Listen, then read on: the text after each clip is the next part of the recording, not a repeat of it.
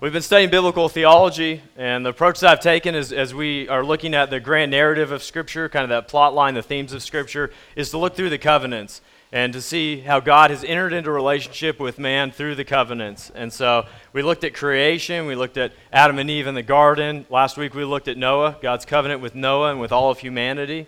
And so in the garden, we saw that God, God gave them uh, uh, an order, He gave them a command to not eat of the fruit. They rebelled, they ate of the fruit. But then God gave them a promise, right? Right after we saw that curse, we saw God make them a glorious promise in Genesis 3:15 about the seed of woman and man who would come and crush Satan's head. And then we watched that kind of play out through the narrative in the storyline of Scripture. Then last week we looked at Noah. We looked at how the wickedness on earth had multiplied, and ultimately God judged that wickedness in the flood, but that He saved all of humanity ultimately through one representative head, Noah. And we looked at with Noah how could Noah be that one, that seed that was promised, that one that we're awaiting? And in Noah, it almost looks like that's going to be the case, as we saw. He had the name for it. Uh, his father had named him with that name of that hope, that expectation of one that would overturn the curse. We saw that in his name. And we see that Noah is righteous. We see Noah as a representative head. So we're seeing all these, these, these things in Noah that almost seem to appear, almost seem to add up to be that seed that we are awaiting to crush Satan's head. But what does Noah do after he gets off the boat? Is he eats of the fruit, much like Adam. So just like Adam fell in the garden, eating of the fruit, so does Noah go. He eats of the fruit, he gets drunk. He's exposed in his nakedness, much like Adam. So we looked at some of those similarities there. And he's also covered. His nakedness is also covered. But unlike Adam, whose nakedness is covered by God, Noah's nakedness is covered by his sons. And so, even in that, we're seeing more theological truths come about as we're, as we're watching Noah. We're, we're seeing the continuity between Noah and Adam. We're seeing their failure. But then God makes a covenant with Noah, that covenant of hope, that promise that he would not again flood the earth, that he would not again judge the earth in a like manner as he did in the flood. And so we see God's common grace, his patience with humanity, and really, again, that foundation by which God's redemptive plans can occur. Because if God didn't say, I won't judge the earth, then he could crush all of us, which is what we exactly deserve, but yet he promised that he would not do that. Not only that, he gave us a covenantal sign of the rainbow. He set his bow in the clouds as a reminder of his patience, his faithfulness to his promises, and that he would one day ultimately restore his creation. And so, as we're going from there to Abraham, what do we see? Open up to chapter 10 Again, I'm going to kind of give just a brief overview to chapter 10 of Genesis until we get to chapter 12. But I want to connect us from Noah to Abraham. Again, there's continuity between these covenants, there's continuity in that great narrative, that great storyline of Scripture. And so, again, we get a genealogy. So, we get another genealogy. I talked last week about the importance of genealogies. They're, they're entered into the text for a specific reason. And so Moses is giving us a genealogy. He's reminding us of that hope of the seed. He's reminding us that God will send a Savior through humanity. He gives us a genealogy of the sons of Noah. And so in chapter 10, we see a genealogy of Shem, Ham, and Japheth. And we see a pretty long section for Ham. Ham was the son that dishonored his father in his nakedness. Ham was the son that was cursed by Noah, will ultimately be cursed by God. And in that genealogy, we see nations such as Egypt, Babylon, Assyria, and even Sodom and Gomorrah. And so we're already watching, again, those Genesis curses playing out as we watch the seed of man and the seed of Satan ultimately uh, battling back and forth. Even through these genealogies, we see these truths because Egypt, Assyria, Babylon, Sodom and Gomorrah, these nations, Assyria, they will be trouble for Israel along the way. And so there will be a battle between the seed along the way. But then we see the genealogy of Shem. Again, it's providing us hope. It's reminding us of the promises of God. It's connecting us back to that Genesis 3:15 garden that that seed would come. And so we, we end with that genealogy of Shem, beginning in verse 22 of chapter 10. But Moses interjects another narrative into this genealogy. So then we get the Tower of Babel that we're so familiar with. And so again, Moses is taking us from a genealogy to another theological truth, reminding us of the wickedness and sinfulness of man.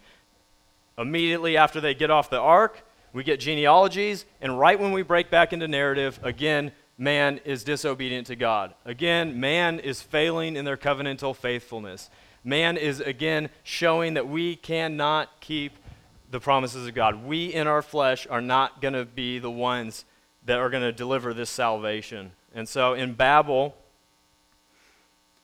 we see man coming together, but coming together again in opposition with God. And so, chapter 11, verse 4. If someone will read that for me, chapter 11, verse 4 of Genesis.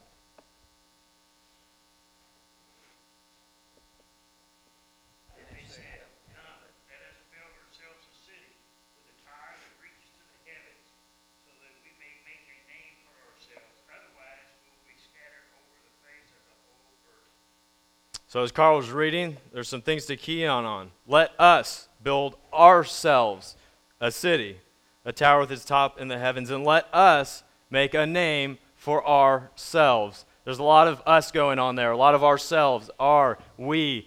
This is very self centered. This is, again, in opposition to God. God said, Be fruitful and multiply, to scatter across the land, to have dominion. And what are they doing? They're staying in one place. They're building a tower up into the heavens so that they can make their own name great. And again, this is in complete opposition to God. Their tower flies in the face of God. And what does God do? He scatters them. Again, we see judgment. God scatters them and he confuses their language, that their languages would be confused and that they would scatter across the earth. He does what they were not doing themselves. And so, again, mankind's initial acts after the flood is once again disobedience and rebellion. But what does God do? Again, God acts. And so we see God act, and what do we see next? Well, we return to that genealogy. So again, Moses broke that genealogy and then returns to it. And so again, there's, there's a theological point he's trying to make there as he returns back to Shem's descendants, back into this genealogy of hope that we have. And so that's where we return. Uh, in verse 10, we go to Shem's descendants, ultimately, that will end in Abraham. But if we look back, we see that Moses is showing us that the hope is through Shem. Look with me in chapter 9, verse 27.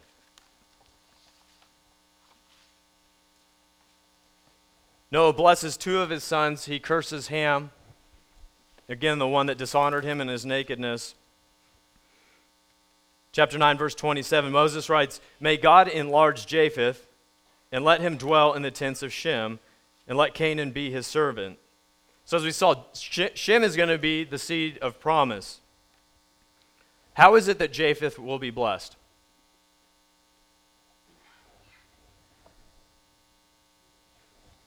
Through Shem. Through being in Shem's tent. That is how he will receive the blessing, is through dwelling with Shem, through being close with Shem. When Amelia and I first got married, I, I got her this, this little pink umbrella. It's a very small umbrella, it's a one person umbrella fitting for a rainy night like this. But it's, it's, it's for that one person, that's it. And so a lot of times we have a bigger umbrella, but whenever we go out, it seems like we only have this little umbrella. So for the last 10 years of our marriage, we're always lugging around this little tiny umbrella wherever we go and it's raining. And so what happens is as it's raining, I let her hold the umbrella and I try to kind of sneak in on it so I can at least maybe get half of my body dry. And I'm blessed by that umbrella in as so much as I'm close to Amelia. As I'm tied to her, I get that blessing of that umbrella. The farther I drift off from her, the more I'm going to get rained on, or sometimes I get poked in the eye by the metal frame because it's just that right height where it pokes me in the forehead or the eye.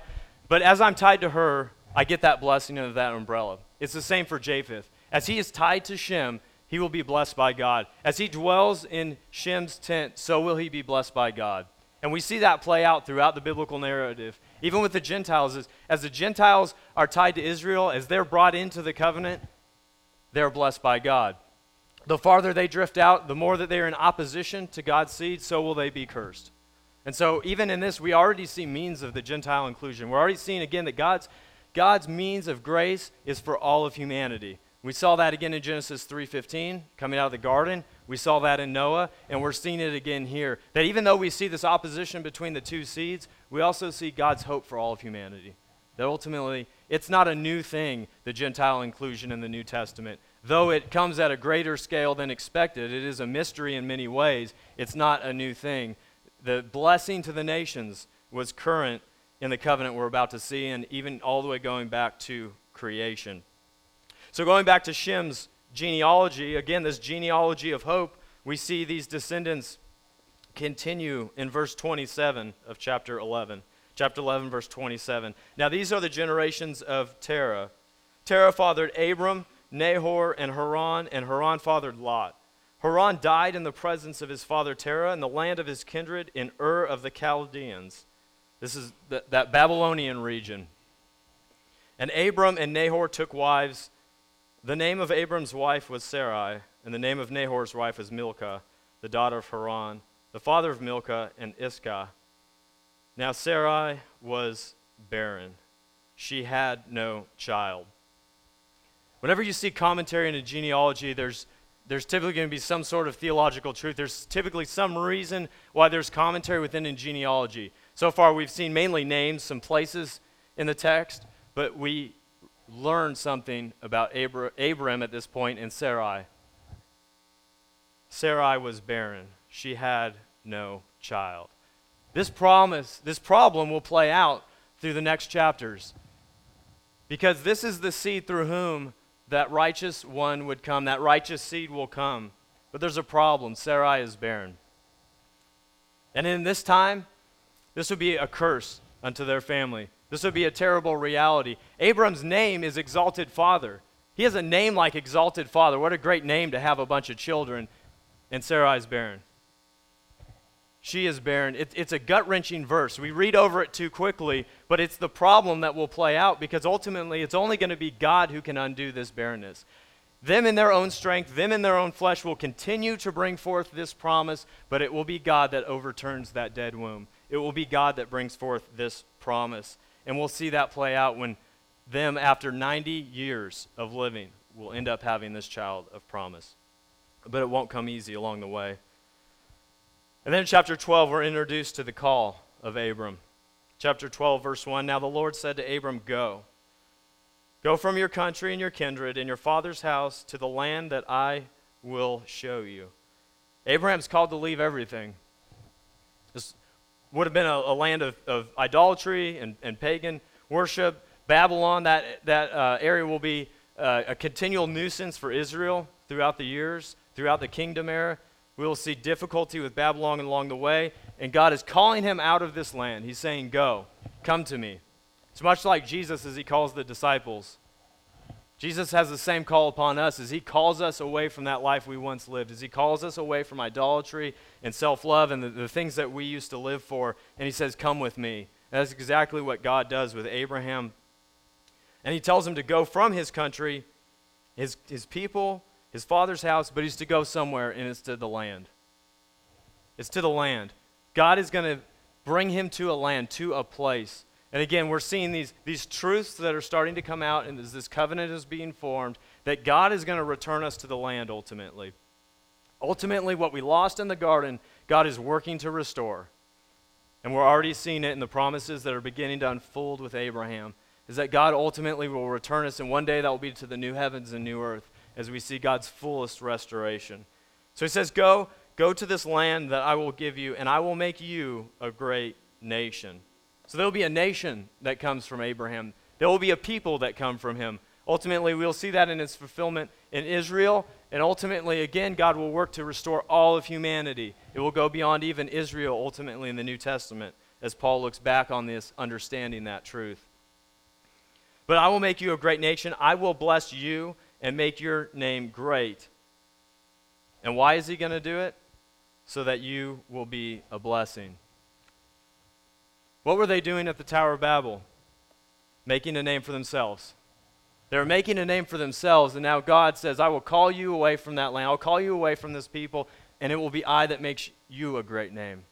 I will be the one that, that gives you a new name, that causes you to be the person that I've created you to be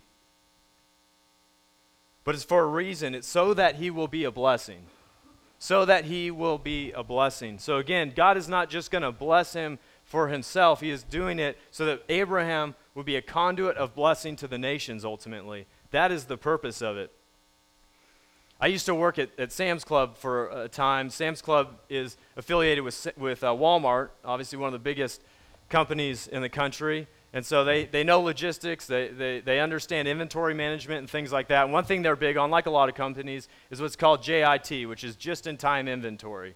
So, just in time inventory is companies try to have the least amount of liabilities as they can. They don't want to sit on their inventory because the more inventory they sit on, that's a higher cost that they have to sit on it that they're not selling product. So, what they're trying to do is limit that time between when the manufacturer makes it and it gets on the shelf and ultimately sold to the customer. And so they try to limit their warehouses, which limits overhead, it limits personnel, it limits cost of, of land and more buildings. And so they do a good job of really trying to use all the numbers they can use, all the computer systems they have, doing all these algorithm, algorithms, things like that, in order to be able to deliver just in time inventory. They don't want to sit on their inventory because there's a cost to it. There's a great cost for a company to do that. If any of you are in business, you understand that. Abraham's not to sit on his blessings. He's not to make warehouses for his blessings. He's not just to store them up. He's to be a conduit with them. He's to get them out unto the nations. They're not just to sit doing nothing with Abraham. He's to bless the nations with them. And so in verse 3, Moses continues, I will bless those who bless you, and him who dishonors you I will curse. So again, just like we saw with Japheth and Shem, those that are tied with you, those that are with the seed of promise, will be blessed. But those that do not will be cursed. We're seeing this, this reality play out is that those that are with them will be blessed, and those that not will be cursed. And he says, In you all the families of the earth shall be blessed. Again, who? All the families in the earth. God's redemptive plan is for all of humanity. It wasn't just for Israel, it was for all of humanity. God is restoring what was broken in the garden. He's going to do it through a particular people, through a particular seed, but He's doing it for His glory unto the entire nations. And so we see that even right here.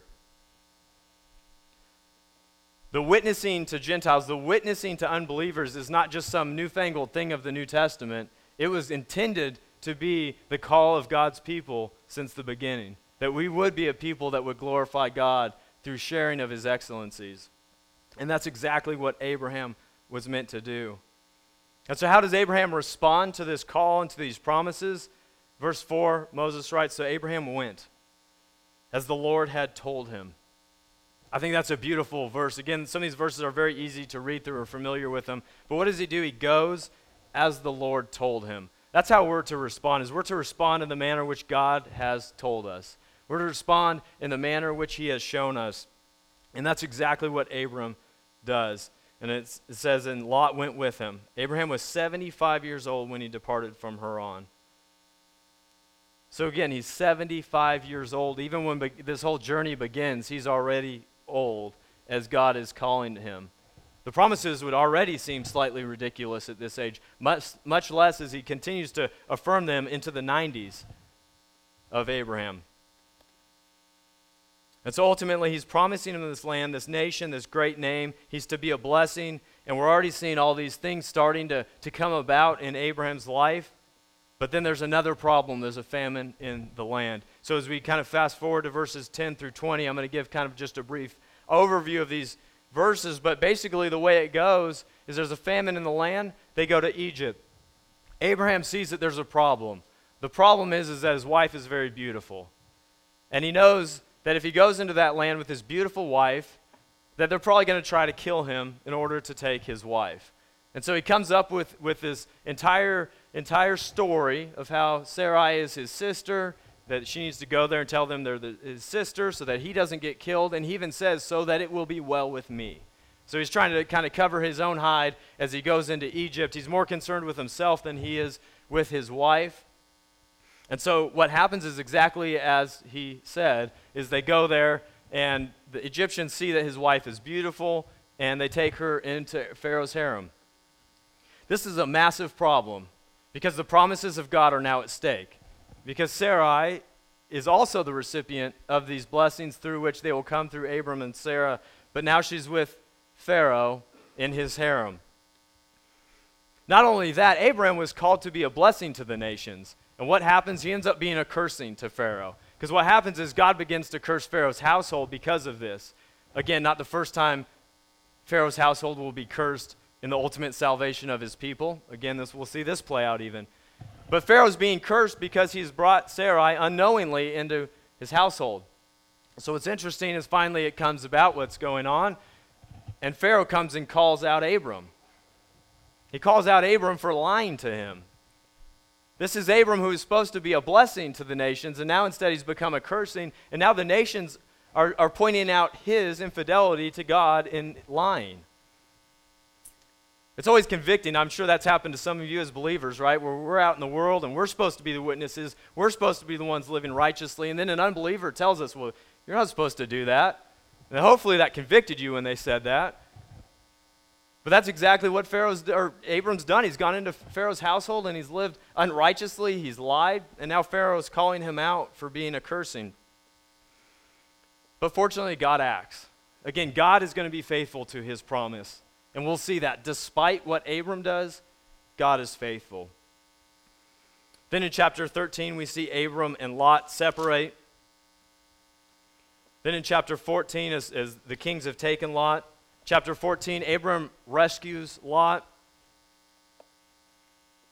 Abraham will rescue Lot. Uh, we see this interesting story of this priest, Melchizedek. He's this kind of mysterious figure, he's this king priest.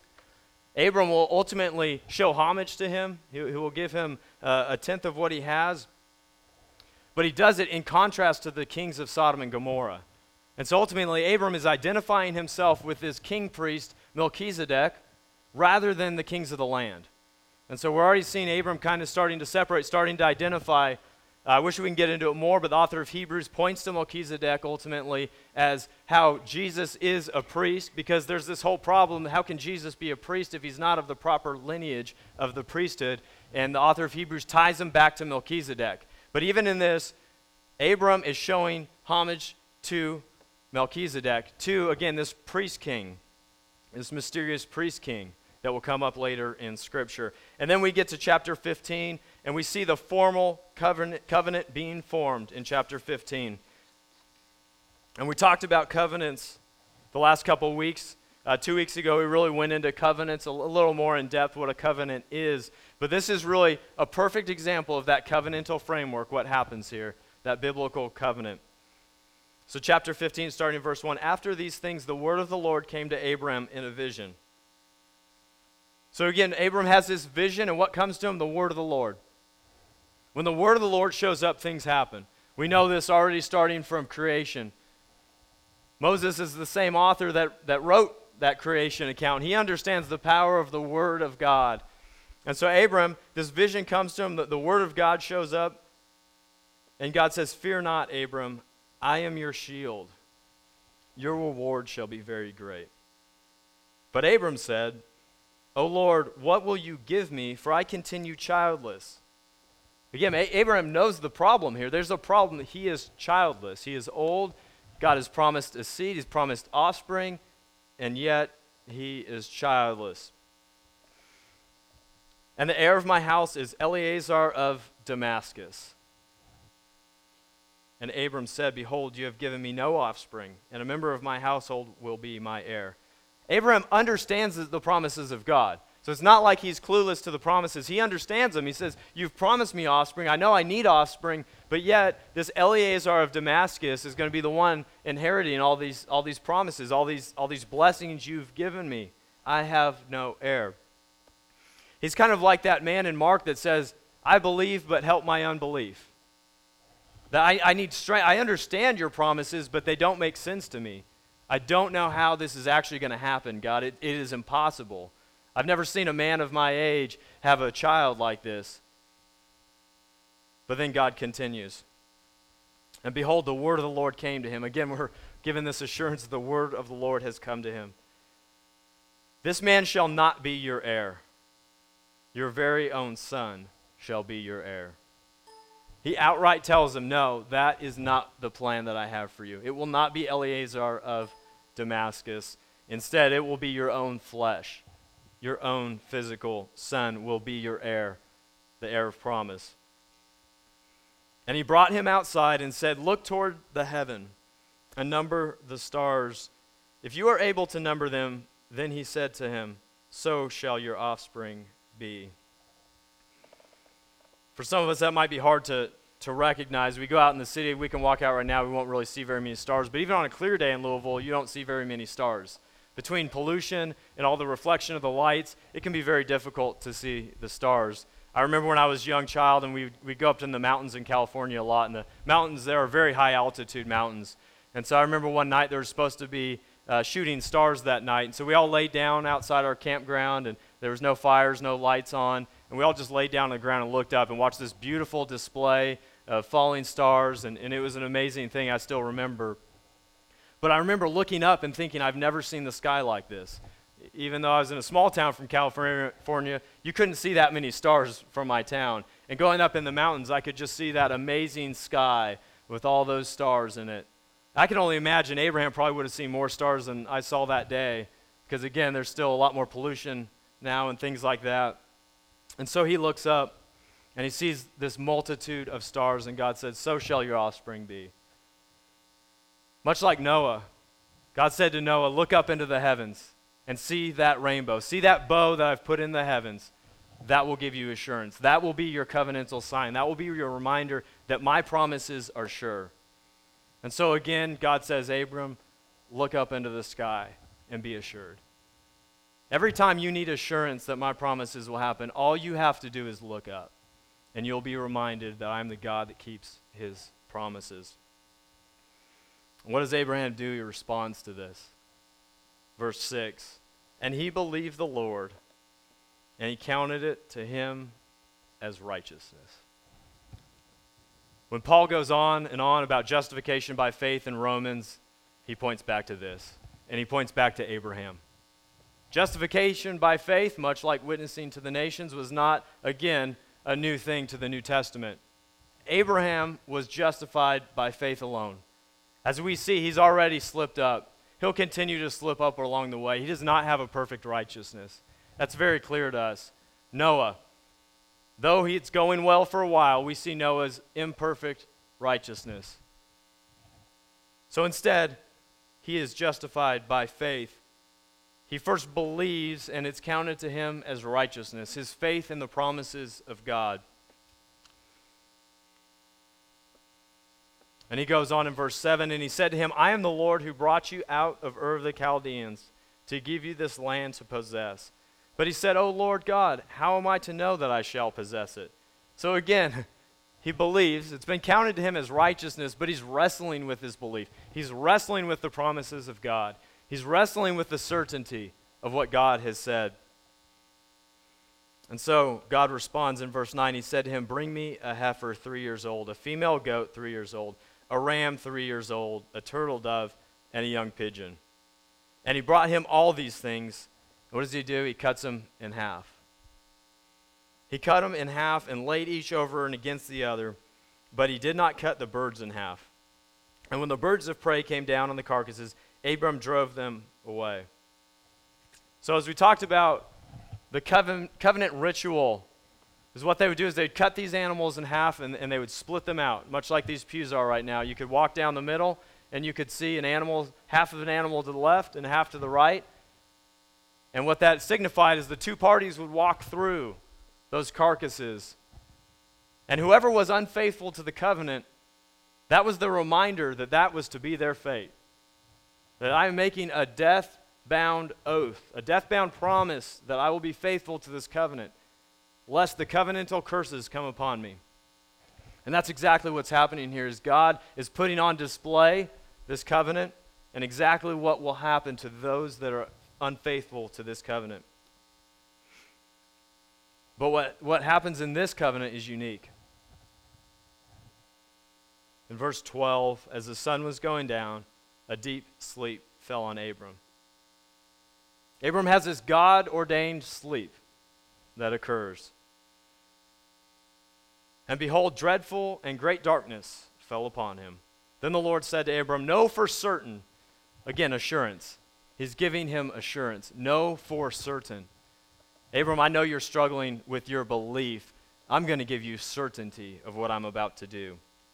Know for certain that your offspring will be sojourners in a land that is not theirs and will be servants there, and they will be afflicted for 400 years. Does that sound familiar?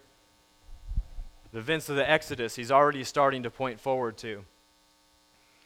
But I will bring judgment on the nation that they serve, and afterward, I'm sorry, I will bring a judgment upon the nation that they serve, and afterward they shall come out with great possessions. As for you, you shall go to your fathers in peace, and you shall be buried in a good old age. And they shall come back here in the fourth generation, for the iniquity of the Amorites is not yet complete. So we're already seeing commentary on why the people in the land will be judged. God's not just giving them this land for an arbitrary reason, they will be judged. The, the Israelites will be a means of judgment against the wickedness in the land, but their, their wickedness has not gotten to that point yet but God ultimately will deliver them. So we already see the Exodus and we see the conquest that will happen under Joshua and ultimately even lead into the, the, the reign of David. But what, what happens next is amazing. When the sun, had, the sun had gone down and it was dark, behold, a smoking firepot and a flaming torch passed between the pieces. On that day, the Lord made a covenant with Abram, saying, To your offspring I give this land, from the river of Egypt to the great river, the Euphrates. God acts again. He causes Abram to sleep and to witness this covenant ceremony. He's just a passive participant at this point as we see this representation of God pass through the dead carcasses. Only one member of this covenant is taking upon himself the covenantal curses. God is exempting Abraham from these covenantal curses unto death but he's binding himself to it. The certainty of God's promise is upon this binding oath that God has made. This is the foundation by which salvation will occur. We're already learning about the truth of atonement right here. We're learning about the truth that ultimately it will be God who dies. It will be God who takes the curse upon himself for our unfaithfulness. We will be the ones that will be unfaithful to this covenant. We will be the ones that fail along the way but it will be God that will take upon himself that great curse. And so we see this wonderful covenant ceremony. And then as we turn over to chapter 16, we see again another letdown Sarai and Hagar and that whole, that whole debacle with Ishmael. And we see again another failure. We continue to see these great acts of God, and then what happens? The human party in the covenant fails. And once again, that happens. But immediately in chapter 17, we're reminded of the covenant. We're brought right back to that covenant that God had just promised. Chapter 17, verse 1 When Abram was 99 years old, the Lord appeared to him and said, I am God Almighty. He says, I am El Shaddai. This is where he reveals himself as God Almighty, the one powerful God. And he says, Walk before me and be blameless, that I may make my covenant between me and you, and may multiply you greatly. Then Abram fell on his faith, and God said to him, Behold, my covenant is with you, and you shall be the father of a multitude of nations. And so, again, we see God reaffirming his promises to him. This is not a second covenant. This is, again, we're, we're seeing that progression of God's covenant relationship with Abram, but this is not a second covenant. The biblical authors, as they look back on the covenant with Abram, they, they see it as one covenant. It's very clear. And so, this is, again, we're just watching the outworking of that covenant and God giving him the certainty of now a covenantal sign, which is what's going to happen. And so, in verse 5, we see God change his name. No longer shall you be called Abram, which I said was exalted father, great father. So again, this, this name of a childless man, of great father. No longer will you be called that, but your name shall be Abraham. For I have made you the father of a multitude of nations. So now he's 99 years old, and now instead of great father, now he's the father of a multitude of nations. So again, it almost seems laughable, which one of them does laugh because it seems laughable, right? I mean, it seems like almost a proper response is that this old man comes back with this new name of Father of many nations. But he says, I will make you exceedingly fruitful, and I will make you into nations and kings. we see now this, this new idea in Genesis 17 that not only will you have nations come from you, but there will be kings. Ultimately, we'll see this continue in the Davidic covenant as we see that connecting point where God will promise a king from the line of David. But nations and kings shall come from you, and I will establish my covenant between me and you and your offspring after you. So this covenant will continue with your offspring, with your seed, throughout their generations for an everlasting covenant. This covenant will not fail, it will not end. To be God to you and your offspring after you. I will be your God is exactly what God is doing. He is calling humanity back to himself. He's saying, I will be your God. I will restore that broken humanity. I will restore what was lost in the garden. I will make you a people unto myself. And that's exactly what God is doing here is we're watching this covenant play out. And it goes on in verse 8, And I will give to you and to your offspring after you the land of your sojourners, all the land of Canaan, for an everlasting possession, and I will be their God.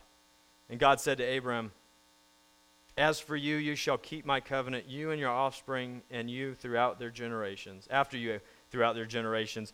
This is my covenant, which you shall keep between me and you, and your offspring after you. Again, we're seeing me, you, your offspring, uh, this repetition that's occurring that's pointing to the fact that this will continue. And that's why we see the biblical authors throughout the Old Testament mention God as the God of Abraham, Isaac, and Jacob. We continue to see them use that formula because they're trusting in God's promises. They're understanding that this is the God of the promise. The same God that was the God of Abraham is our God, and that gave Israel assurance, it gave them comfort. And then in verse 11, or verse 10, this is my covenant which you shall keep between me and you and your offspring after you. Every male among you shall be circumcised. So we see the great covenantal sign that God is giving them. You shall be circumcised in the flesh of your foreskins and it shall be a sign of the covenant between me and you. So he's giving them, much like with Noah, with that covenantal sign of the rainbow, something that Noah could look to to know that God's promises are sure. So he is giving Abraham and his offspring a covenantal sign so that they could be reminded of the promises of God. So that they could know with certainty of what God is going to do. And he goes on and says, He who is eight days old among you shall be circumcised every male throughout your generation, whether born in your household, this is important, or bought with your money from any foreigner who is not of your offspring. So outsiders have opportunities to get into the covenant. They have an opportunity to be in covenantal relationship with the one true and living God. Again, we're already seeing this that God is working to restore all of humanity. That those that would be tied to Abraham, to Israel, to the people of God, that they would trust in the one true and living God, that they would have means by which they can get on in on the covenantal promises of God. And so God establishes this covenant. We see Isaac's birth being promised. Isaac, which means laughter, again, because they laughed over the promises of God. And then we continue. Abraham intercedes for Sodom. God rescues Lot. Again, we're familiar with that story of chapter 19. God destroys Sodom. We see Abraham and Abimelech, another, it's almost like an exact repeat of what God did in Egypt. Again, we're seeing Abraham, even after these wonderful promises, these covenantal signs, we're seeing him again trying to force the promises of God by his own hand. We're seeing him fail in the promises of God. Then we see the birth of Isaac in chapter 21, and then we get to 22. Abraham has been witnessing the hand of God in his life. He's been witnessing the certainty of God and his promises. His son has been born. He's seen the fruition of the promises of God. But then God tests him with the unthinkable. Chapter 22, verse 1 After these things, God tested Abraham and said to him, Abraham, and he said, Here I am. He said, Take your son, your only son, Isaac, whom you love. So take that one and only son that you have, that son of promise, that seed, that promised seed, take him and go to the land of Moriah and offer him there as a burnt offering on one of the mountains of which I tell you. So you will take him up the hill, that son of yours, and you will offer him as an offering. So Abraham rose early in the morning. We don't see any protest. He doesn't question God at this point. He's been witnessing what God has done in his life. He's seen the promises of God. His faith has been strengthened. And so he rose. So he rises early in the morning to do the unthinkable. He saddles his donkey. He took two of his young men with him, his son Isaac, and he cut the wood for the burnt offering. He arose and went to the place of which God had told him. So again, he is perfectly obedient. He is doing exactly what God has told them. And on the third day, he lifted up his eyes and he saw the place from afar. So he sees this place. Then Abraham said to his young men, Stay here with the donkey. I and the boy will go over there and worship and come again to you. And Abraham took the wood of the burnt offering and laid it on Isaac his son. And he took in his hand the fire and the knife. So they went both of them together. Again, I, or Abraham is prepared to do what God has told him. He's prepared to be obedient, even unto killing the child of promise, the one in whom these blessings will come. He easily could have said, God, but this is the, the child of promise. God, this is the one through the blessings will come. Don't you understand? You can't kill Isaac. Yet he is obedient. And what does Isaac respond with? Isaac says this to his father My father. And he said, Here I am, my son. He said, Behold the fire and the wood. So he understands about sacrifice. He understands the sacrificial system. He's clearly has seen his father do this before. And he understands the purpose of why they're there, but he's confused. He says, But where is the lamb for the burnt offering? Where's the lamb, Father? We're at the altar. We're ready to sacrifice.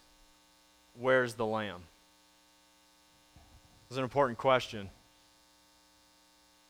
John the Baptist will ultimately answer this question. He'll say, Behold, the Lamb of God who takes away the sins of the world. John the Baptist comes along and answers Isaac's question Where's the Lamb? Where is the Lamb? Verse 8 Abraham said, again, he, he understands his God, he trusts his God, and he says, God will provide for himself the land for a burnt offering, my son. So they went, both of them together. Ultimately, we know that God will provide a lamb in this situation. That God, that Abraham does not ultimately have to sacrifice his son. We see God's grace in this.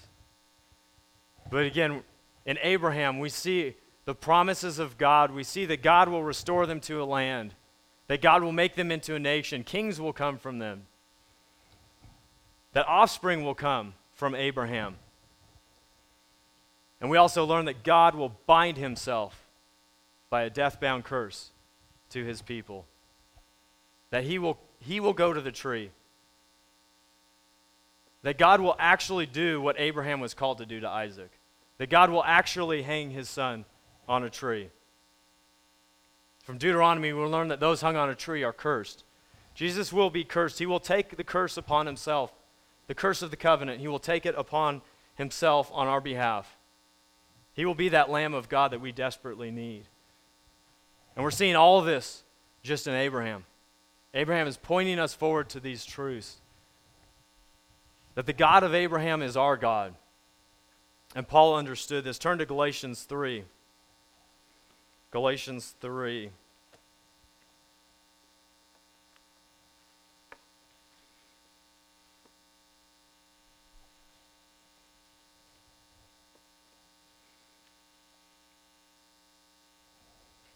Paul's battling back against the Judaizers, those that are trying to, to bring the law back in upon the people.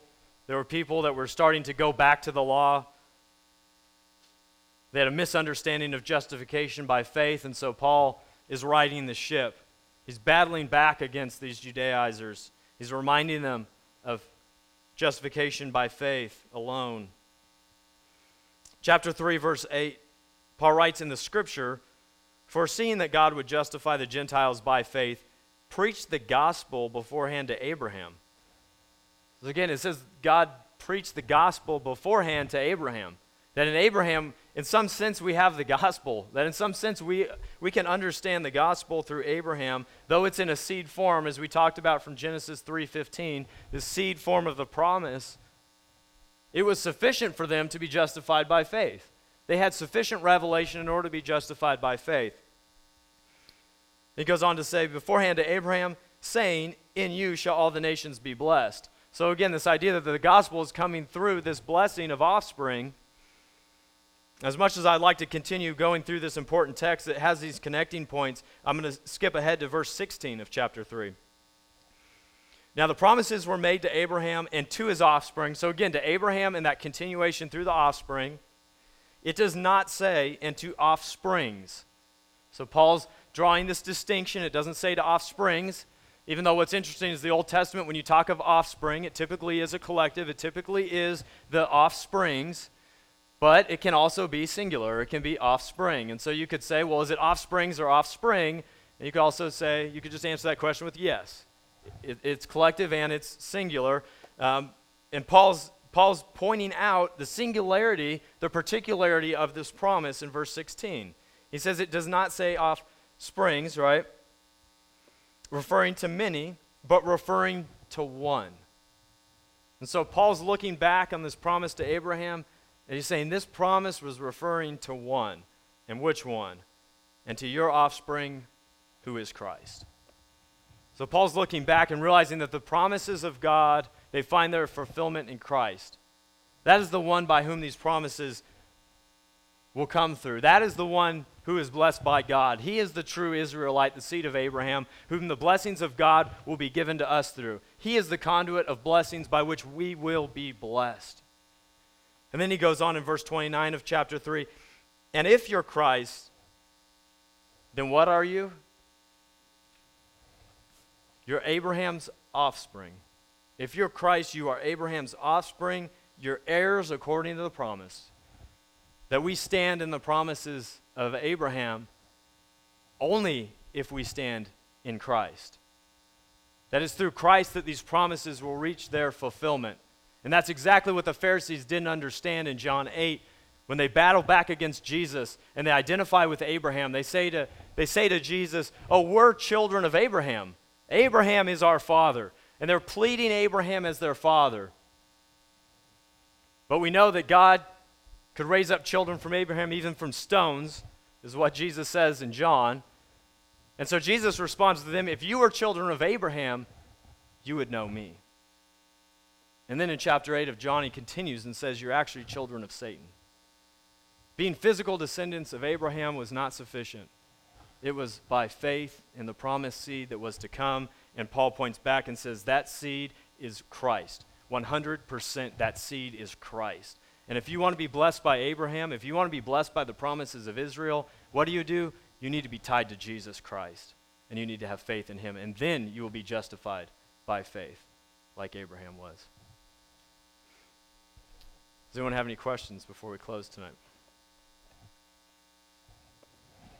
All right, we'll close in prayer.